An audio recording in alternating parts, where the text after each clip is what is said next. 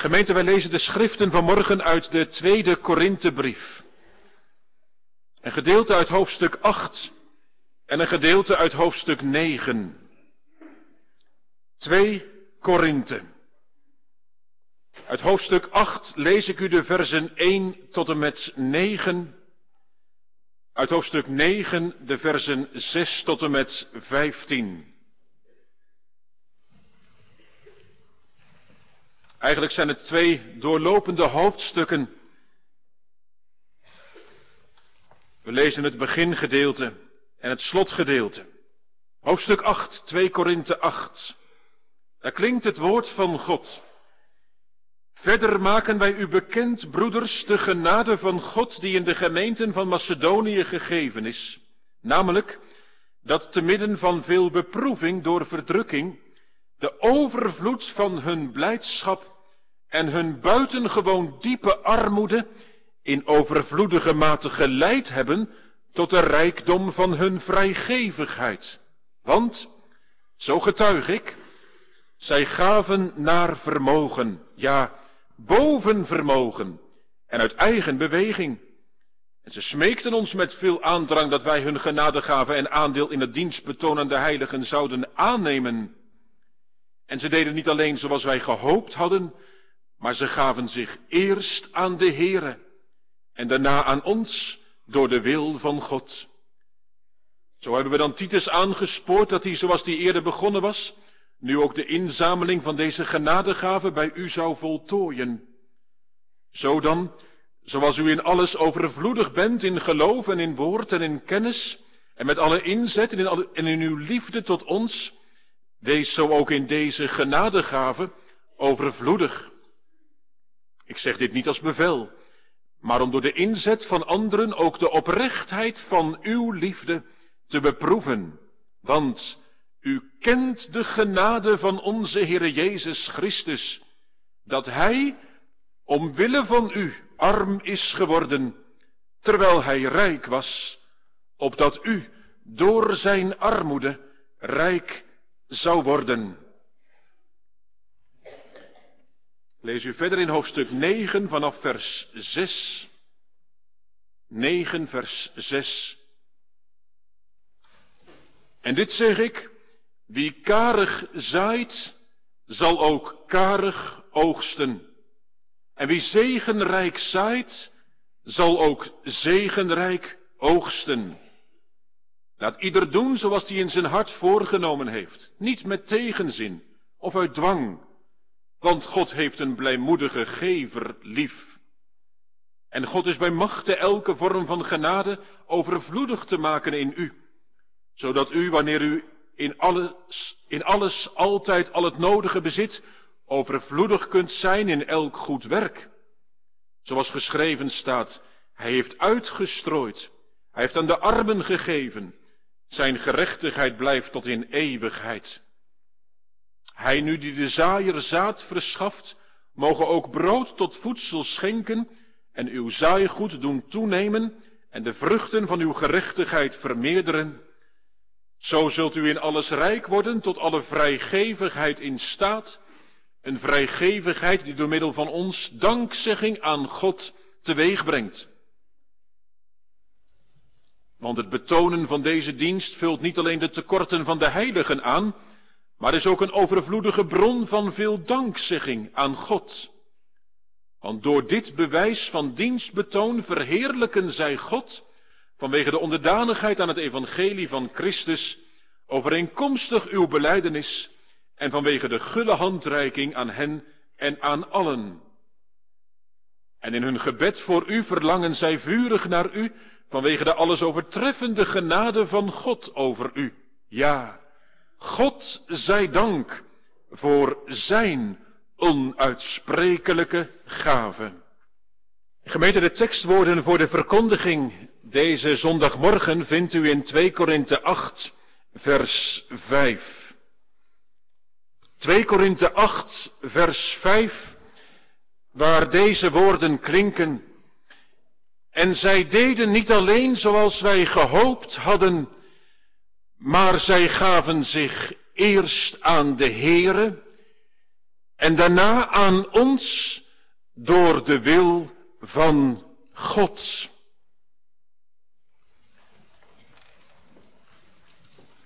Geven doet leven.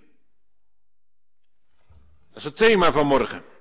Geven doet leven. Ik noem u drie aandachtspunten. Allereerst dankbaar geven. In de tweede plaats aan de Heere geven. En in de derde plaats jezelf geven. Geven doet leven, dankbaar geven, aan de Heere geven, jezelf geven. En we zingen na de verkondiging uit Psalm 116 de versen 9 en 10. Dus vers 9 en 10 van Psalm 116 straks na de prediking. Gemeente des Heren, u zult het ongetwijfeld herkennen. Dat je in de loop van de decembermaand soms met wat dubbele gevoelens een volgende envelop openmaakt. Bedelbrieven. Weer een accept giro voor het goede doel. Als je op een goed moment dan die brieven wat hebt weggewerkt, dan gaat de deurbel. Deurcollecte. Nou, zo iemand kun je toch ook niet zomaar de deur wijzen? En, en als het dan januari wordt, dan denk je, nou, we hebben het waarschijnlijk een beetje gehad. En dan komt er, als je 18 jaar bent of ouder, en als je hoort bij de christelijke gemeente, althans in heel wat gemeenten, dan komt er weer zo'n brief bij je binnen. Dan weet u het vast. Actie Kerkbalans. Ook een bedelbrief zou je denken. En wel helemaal als je hoort welk thema de landelijke kerk er dit jaar aan gegeven heeft. Geef aan je kerk. Oh, dat is wel heel direct. Geef aan je kerk. Ik dacht, dat is geen bedelen meer. Dat is bevelen. Geef. Nou, gemeente, dan Paulus. Twee hoofdstukken lang gaat het erover. Hier in de tweede Korinthebrief. En ja, het heeft de Heilige Geest behaagd om het in de Bijbel, in het woord van God op te nemen. Dan kun je het dus geen slip of de pen noemen. Twee hoofdstukken lang over het geven van onze gaven. Over een collectedoel. Blijkbaar doet dat ertoe in de dienst van God. weet, het is, het is een wezenlijk onderdeel van de eredienst als die collectezak rondgaat. En laat ik dat meteen maar benoemen. De meeste catechizanten weten dat wel. Ik heb altijd wat moeite met dat woordje collecte. Kan een beetje aan mij liggen hoor, maar dat woord dat, dat heeft in mijn beleving altijd iets in zich van bestrijding van de onkosten. En natuurlijk ook wat er in de kerk gebeurt, dat kost geld. Maar, maar als wij de collecte zouden zien als onkostenbestrijding, ah, dat, is, dat is wel heel arm.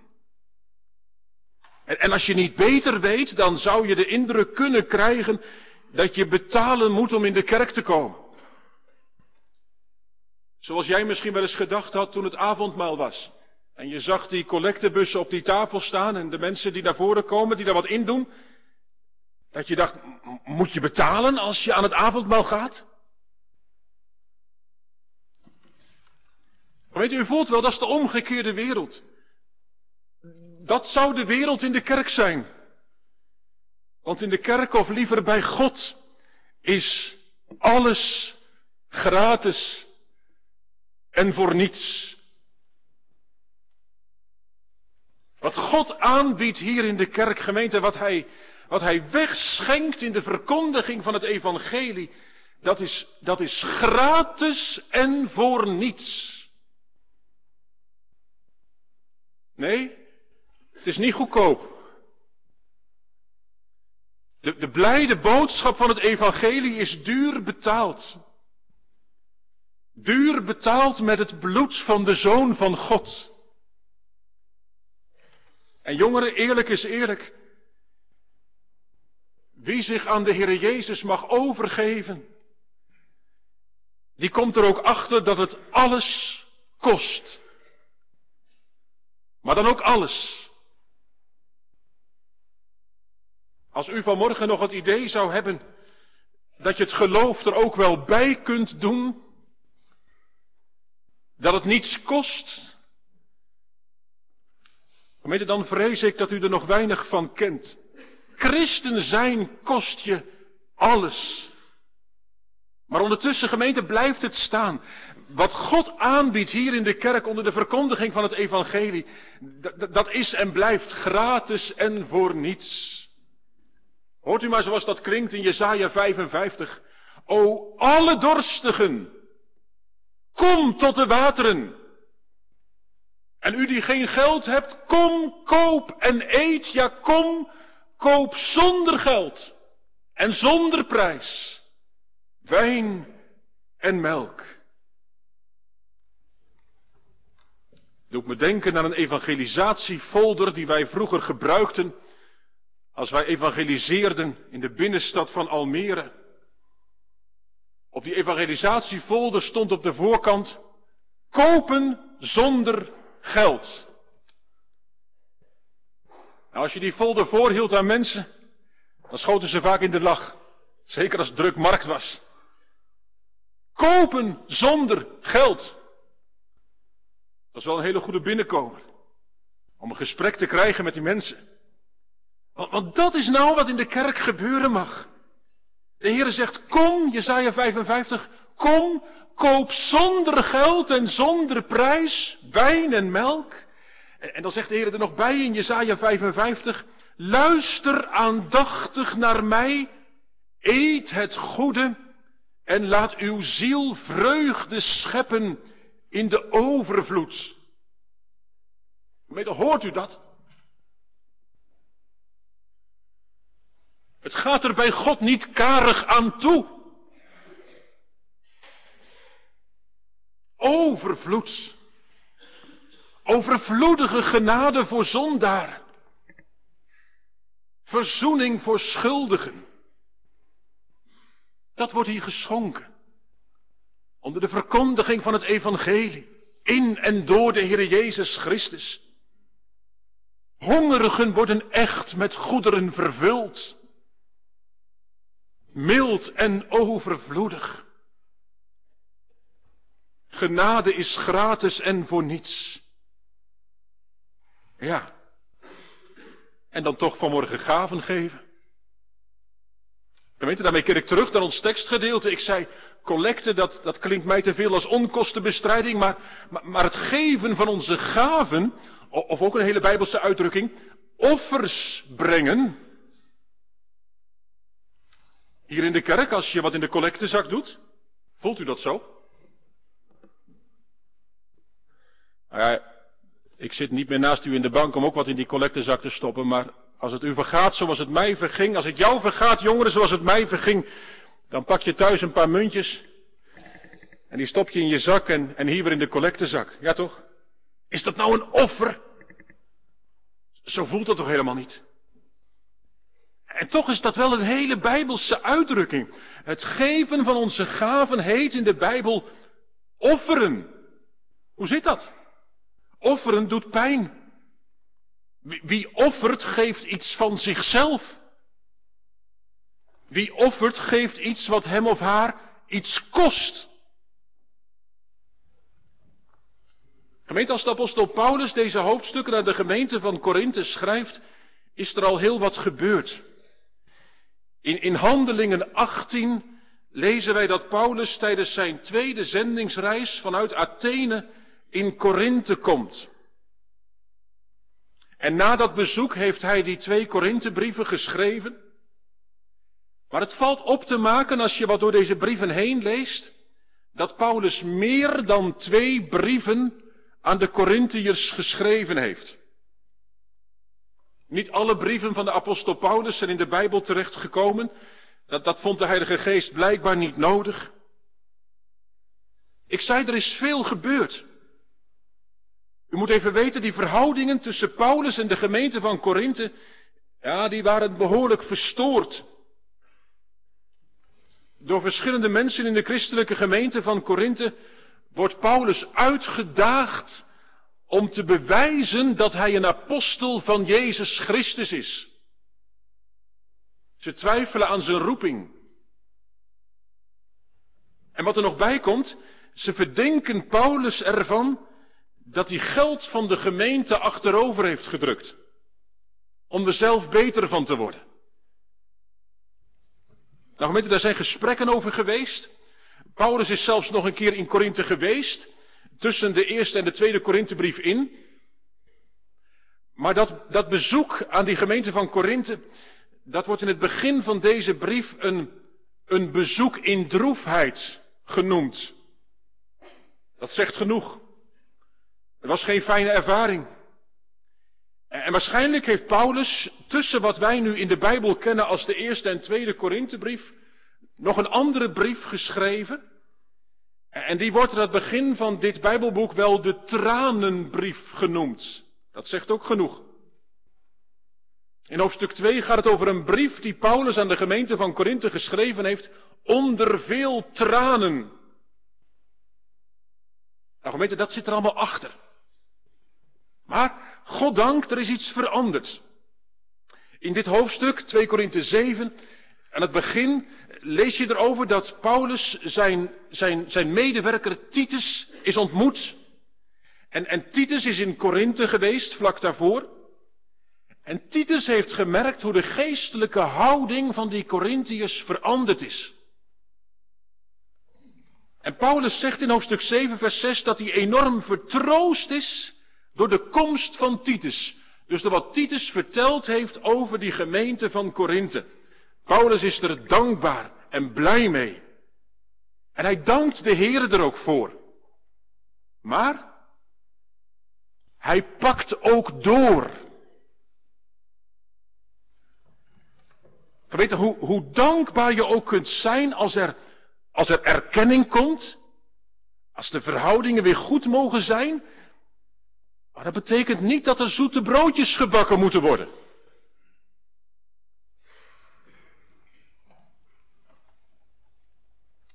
Even tussen haakjes, gemeente. Dat gevaar is er altijd wel, hè?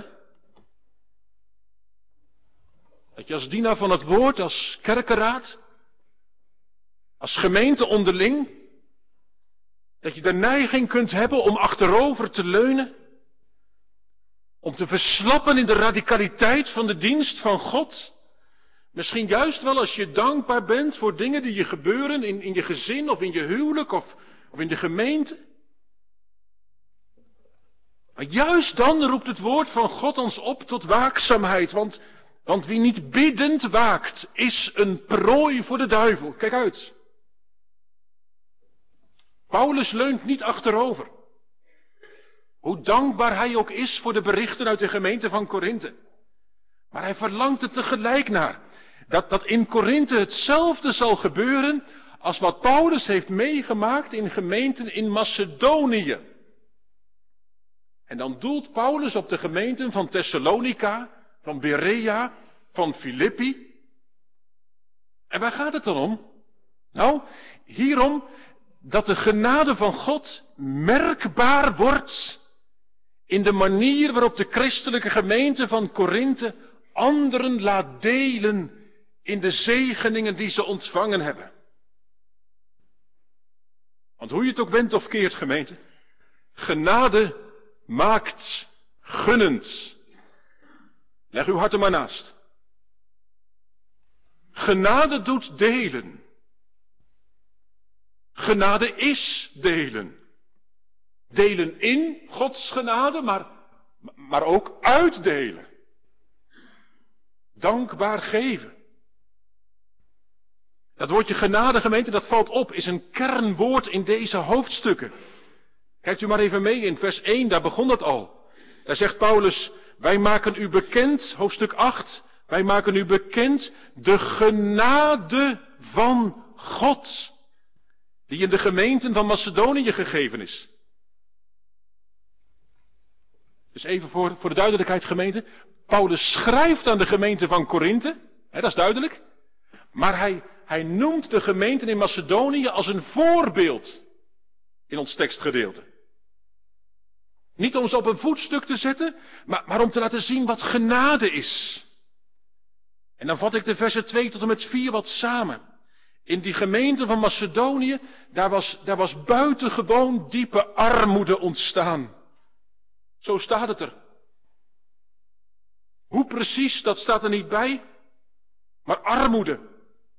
Het gaat over beproeving door verdrukking. Gemeente, er was vijandschap tegen het evangelie. Met name vanuit de Joodse groeperingen. Maar ook de Romeinen, die de baas waren in die tijd, hadden flink huis gehouden in die gemeenten van Macedonië. Het is bekend van buitenbijbelse bronnen dat er een, een armoedige, verpauperde situatie achtergebleven was. En daarbij ook nog, het is bekend dat in die periode, juist in Macedonië, aardbevingen hadden plaatsgevonden. Kortom, armoede. Maar wat staat er nou in vers 1 en 2? Door de genade van God was er in de gemeenten, ja, overvloed van blijdschap. Dat is wat. Overvloed van blijdschap, te midden van beproevingen. Dat kan alleen maar vrucht van genade zijn. Tussen haakjes in het Grieks, in de grondtaal, is genade en blijdschap ook bijna hetzelfde woord. Dat kan alleen maar vrucht van genade zijn. Die blijdschap te midden van de nood. En nou staat er in vers 2, die, die overvloedige blijdschap die er in hun hart was, die heeft in overvloedige mate geleid tot de rijkdom van hun vrijgevigheid.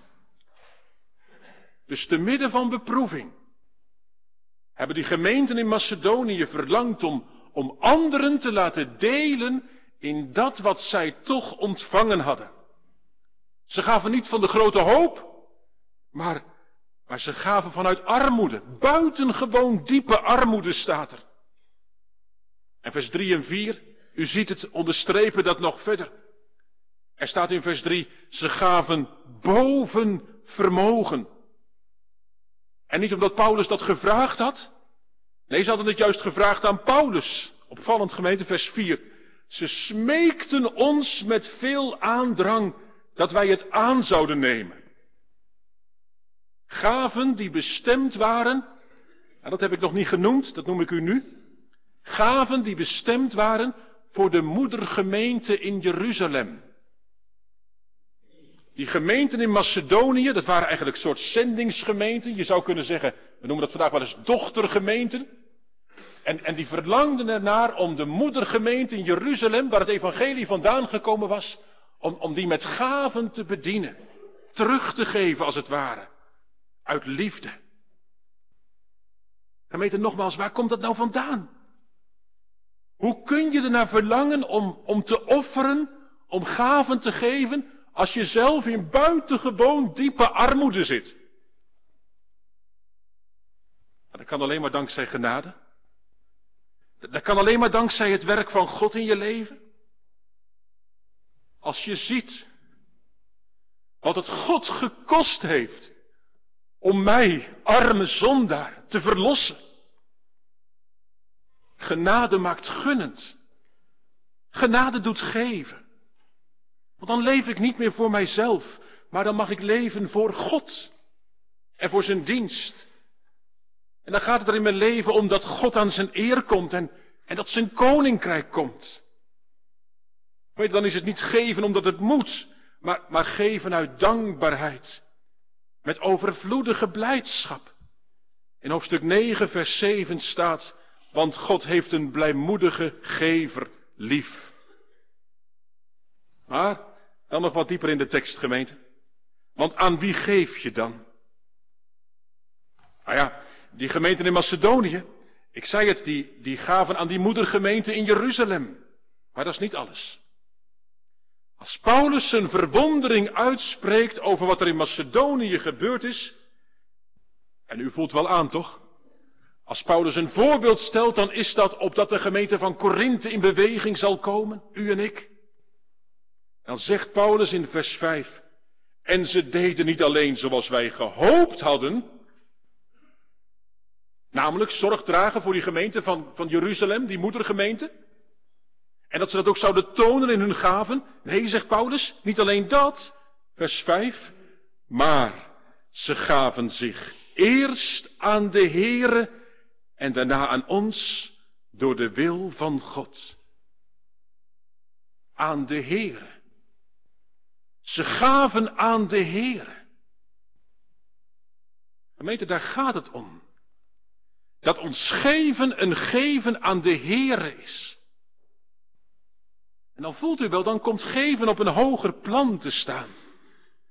Als je deze twee hoofdstukken doorleest, dan, dan kom je ook steeds termen tegen die, die alles te maken hebben met die, met die volheid van de dienst van God. Dit is echt geen bedelbrief, gemeente. Ik zal u een paar van die termen noemen, waaruit blijkt dat het geven van je gaven echt een geestelijke zaak is.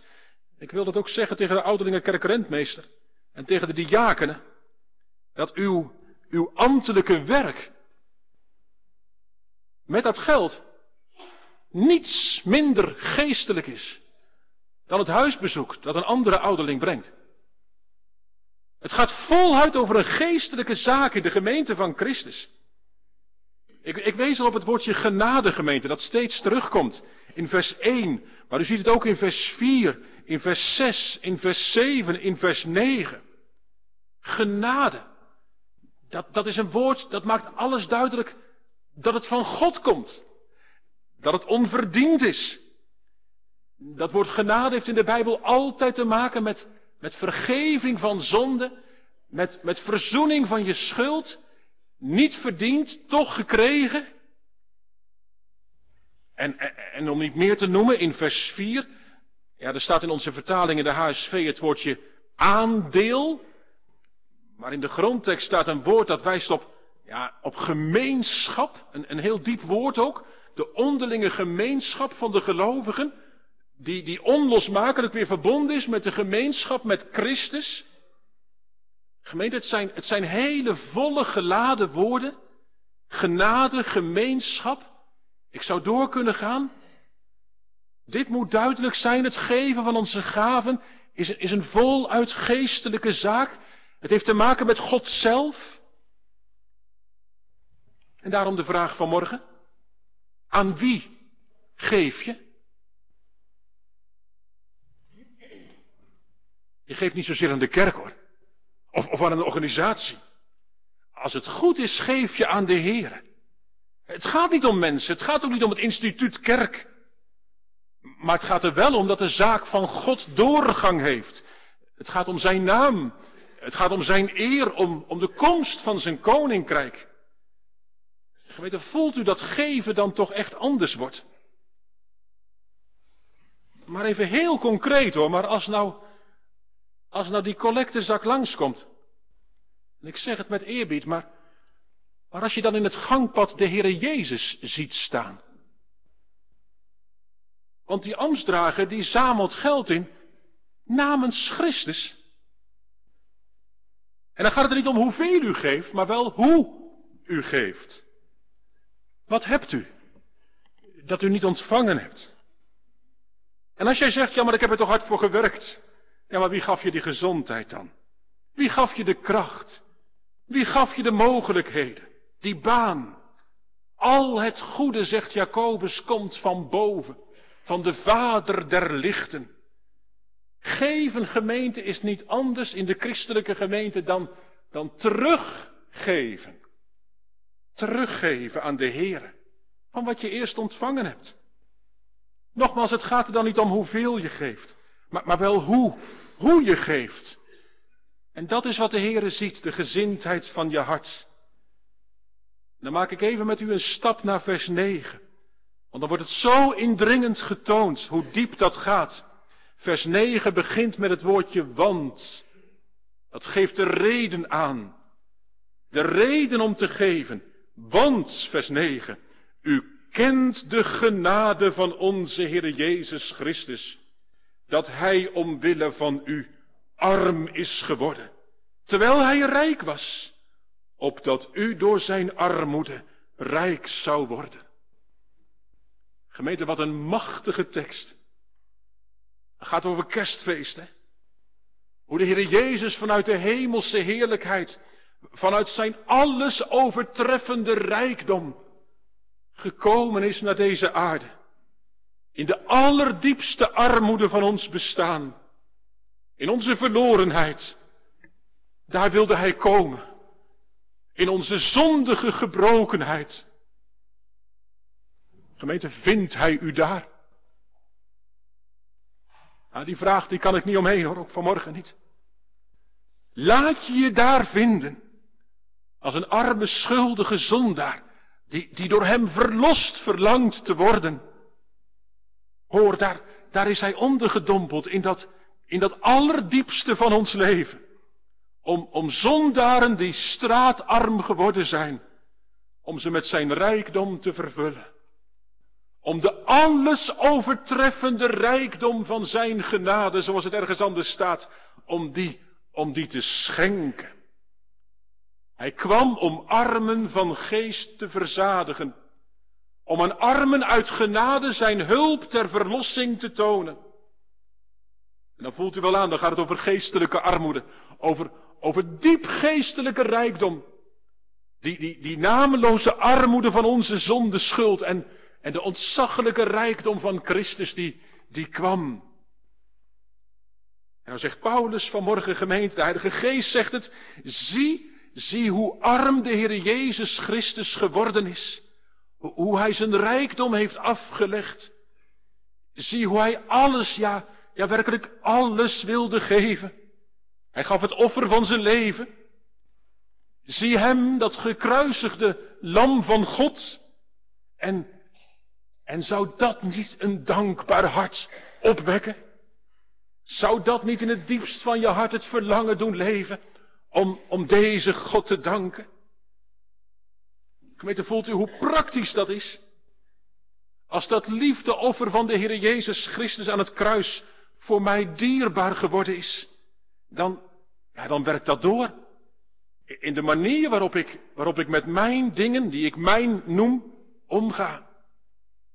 En, en niet omdat het moet. Gemeente, als u dit hoofdstuk nog een keer thuis doorleest, dan merkt u dat wel.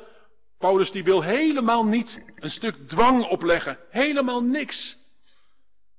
Maar aan de andere kant, zo, zo klinkt het in dit hoofdstuk, het is wel een toetssteen. Hoe vast zit je nou aan de dingen hier en nu? Waar ga je voor in dit leven? En, en hoe zit het, zo zegt vers 10, met, met de, vers 8, met, met de oprechtheid van, van uw liefde? Ben je in beweging gezet door dat grote offer van, van Christus. En ken je die verwondering die, die helemaal aan het eind van hoofdstuk 9 staat? Gode zij dank voor zijn onuitsprekelijke gave. weten, kom, wat hebt u dat u niet ontvangen hebt? Als u gaven geeft, laat het zijn aan de Heere. En Paulus zegt er dan bij in vers 5, en, en daarna aan ons. In, in die volgorde. Maar dat laatste staat er dan ook wel bij. En gemeente, daar hoor ik iets in van, van ja, als je, als je de Heere dankbaar bent voor zijn genade, dan kan het niet anders. Of je bent ook de gemeente dankbaar, omdat God daarin zoveel schonk. Hoort u dat? Jongeren, maar zeker ook u als u van middelbare leeftijd bent. U moppert misschien wel eens op de gemeente. En misschien is dat ook wel terecht. Want het is niet allemaal koekenij, ook in Stolwijk niet. De kerk is de plek, moet u eens onthouden. De kerk is de plek waar God met zondaren samenkomt. Daar ben ik er eentje van. En u ook. En waar zondaren zijn, daar is tekort en schuld en, en reden tot bezorgdheid, maar, Heb u ook al eens gedankt voor de gemeente? Begint u daar elke dag mee? Elke zondag? Als je ziet dat Gods genade via die christelijke gemeente tot je hart gekomen is. Kijk gemeente, daar gaat het hier over. Ze gaven zich aan de Here en Paulus zegt dan ook aan ons. Aan de dienst van God. En dan nog één stap gemeente. Want, want u zegt, ja maar wat moet je dan geven? Jongeren, ik heb het misschien wel eens verteld hè. In, in sommige christelijke gemeenten word je verplicht gesteld om 10% te geven van je inkomen. En zoals in het Oude Testament tienden werden gegeven. Ik ontmoette een keer een mevrouw. En aan mijn kleren zag ze dat ik predikant was. Ik zat ergens te wachten.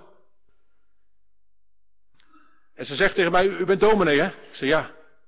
En nou, ik ben pas lid geworden van een gemeente, die en die en die. En nou hebben ze gezegd dat ik 10% moet geven. Moet dat bij jullie ook?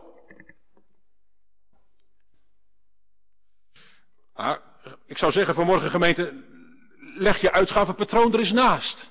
10%, dat is, heel wat. Maar, maar moet je horen. God vraagt niet 10%. God vraagt 100%. Weet je hoe dat klinkt in de Bijbel? Mijn, mijn zoon, mijn dochter. Geef mij je hart. Dat is veel meer dan 10 procent. Kijk, dat staat in de tekst van morgen. Zij gaven zichzelf. Jezelf geven. Dat is veel meer dan elke euro die je geven kunt. Denk aan die, aan die geschiedenis die de Heer Jezus vertelt in Marcus 12 over veel rijken die van hun overvloed geld in de schatkist bij de tempel gooien. En dan komt er een arme weduwe, zegt de Heer Jezus, en die geeft twee kleine muntjes. Maar dan zegt de Heer Jezus, die arme weduwe heeft er meer ingeworpen, want ze gaf van haar armoede. En daarmee vertrouwde zich zichzelf toe aan, aan God, aan de Heer. Gemeente van Stolwijk, of wie u ook bent. Kan dat van u gezegd worden, van jou? Of je nou veel geld hebt of weinig, of je nou veel geeft of weinig, of, of je nou werk hebt of dat je werkloos bent. Maar heb je de sleutels van je leven uit handen gegeven. Heb je jezelf aan de Heere mogen geven. Aan die Heere van wie vers 9 zegt dat hij, dat hij omwille van u arm is geworden, terwijl hij rijk was opdat hij u door zijn armoede rijk zou maken. Misschien zeg jij, maar hoe dan? Je hart aan de Heere geven, hoe moet dat dan? Met dat vandaag en elke dag opnieuw op je knieën gaan. En biddend tot God gaan. Niet met je opgeknapte leven. Maar puur zoals je bent. Zondaar voor God. Heere, hier ben ik. Met mijn verloren leven. Met mijn ik-gerichtheid. Met mijn leven vaak voor het hier en nu. Mijzelf aan de Heere geven. Gemeente, dat is, dat is mijn zonde aan de Heer Jezus Christus geven. Aan zijn voeten neerleggen. Aan de voet van het kruis. En dan omhoog zien. Naar die gekruisigde Heer Jezus. Om, om genade te ontvangen. Mezelf aan de Heere geven. Ja, dat is niet alleen maar mijn zonde aan de Heere geven, ook mijn, mijn alles. Jongeren, dat je zegt, Heere, hier zijn de sleutels van mijn leven. Mijn handen zijn voor u. Alles wat ik met mijn handen ga doen, Heere God, dat, dat mag u bepalen. En mijn voeten, die zijn voor u.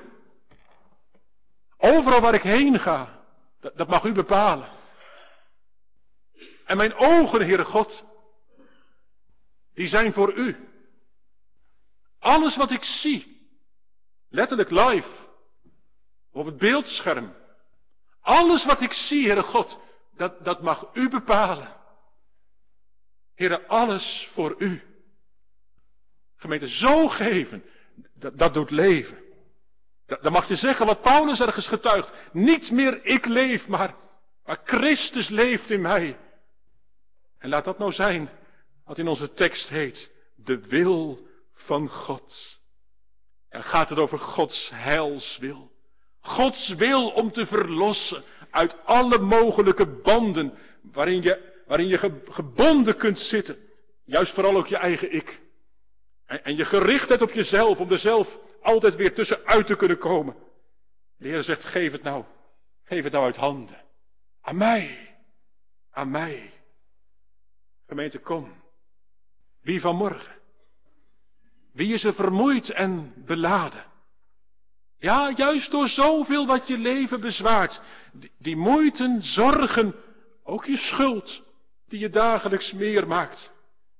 Jezus zegt, kom, kom tot mij.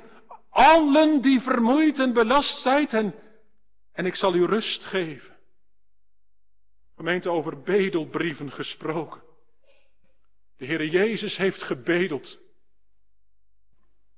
Nee, niet om geld. Niet om geld. Maar wel om je hart.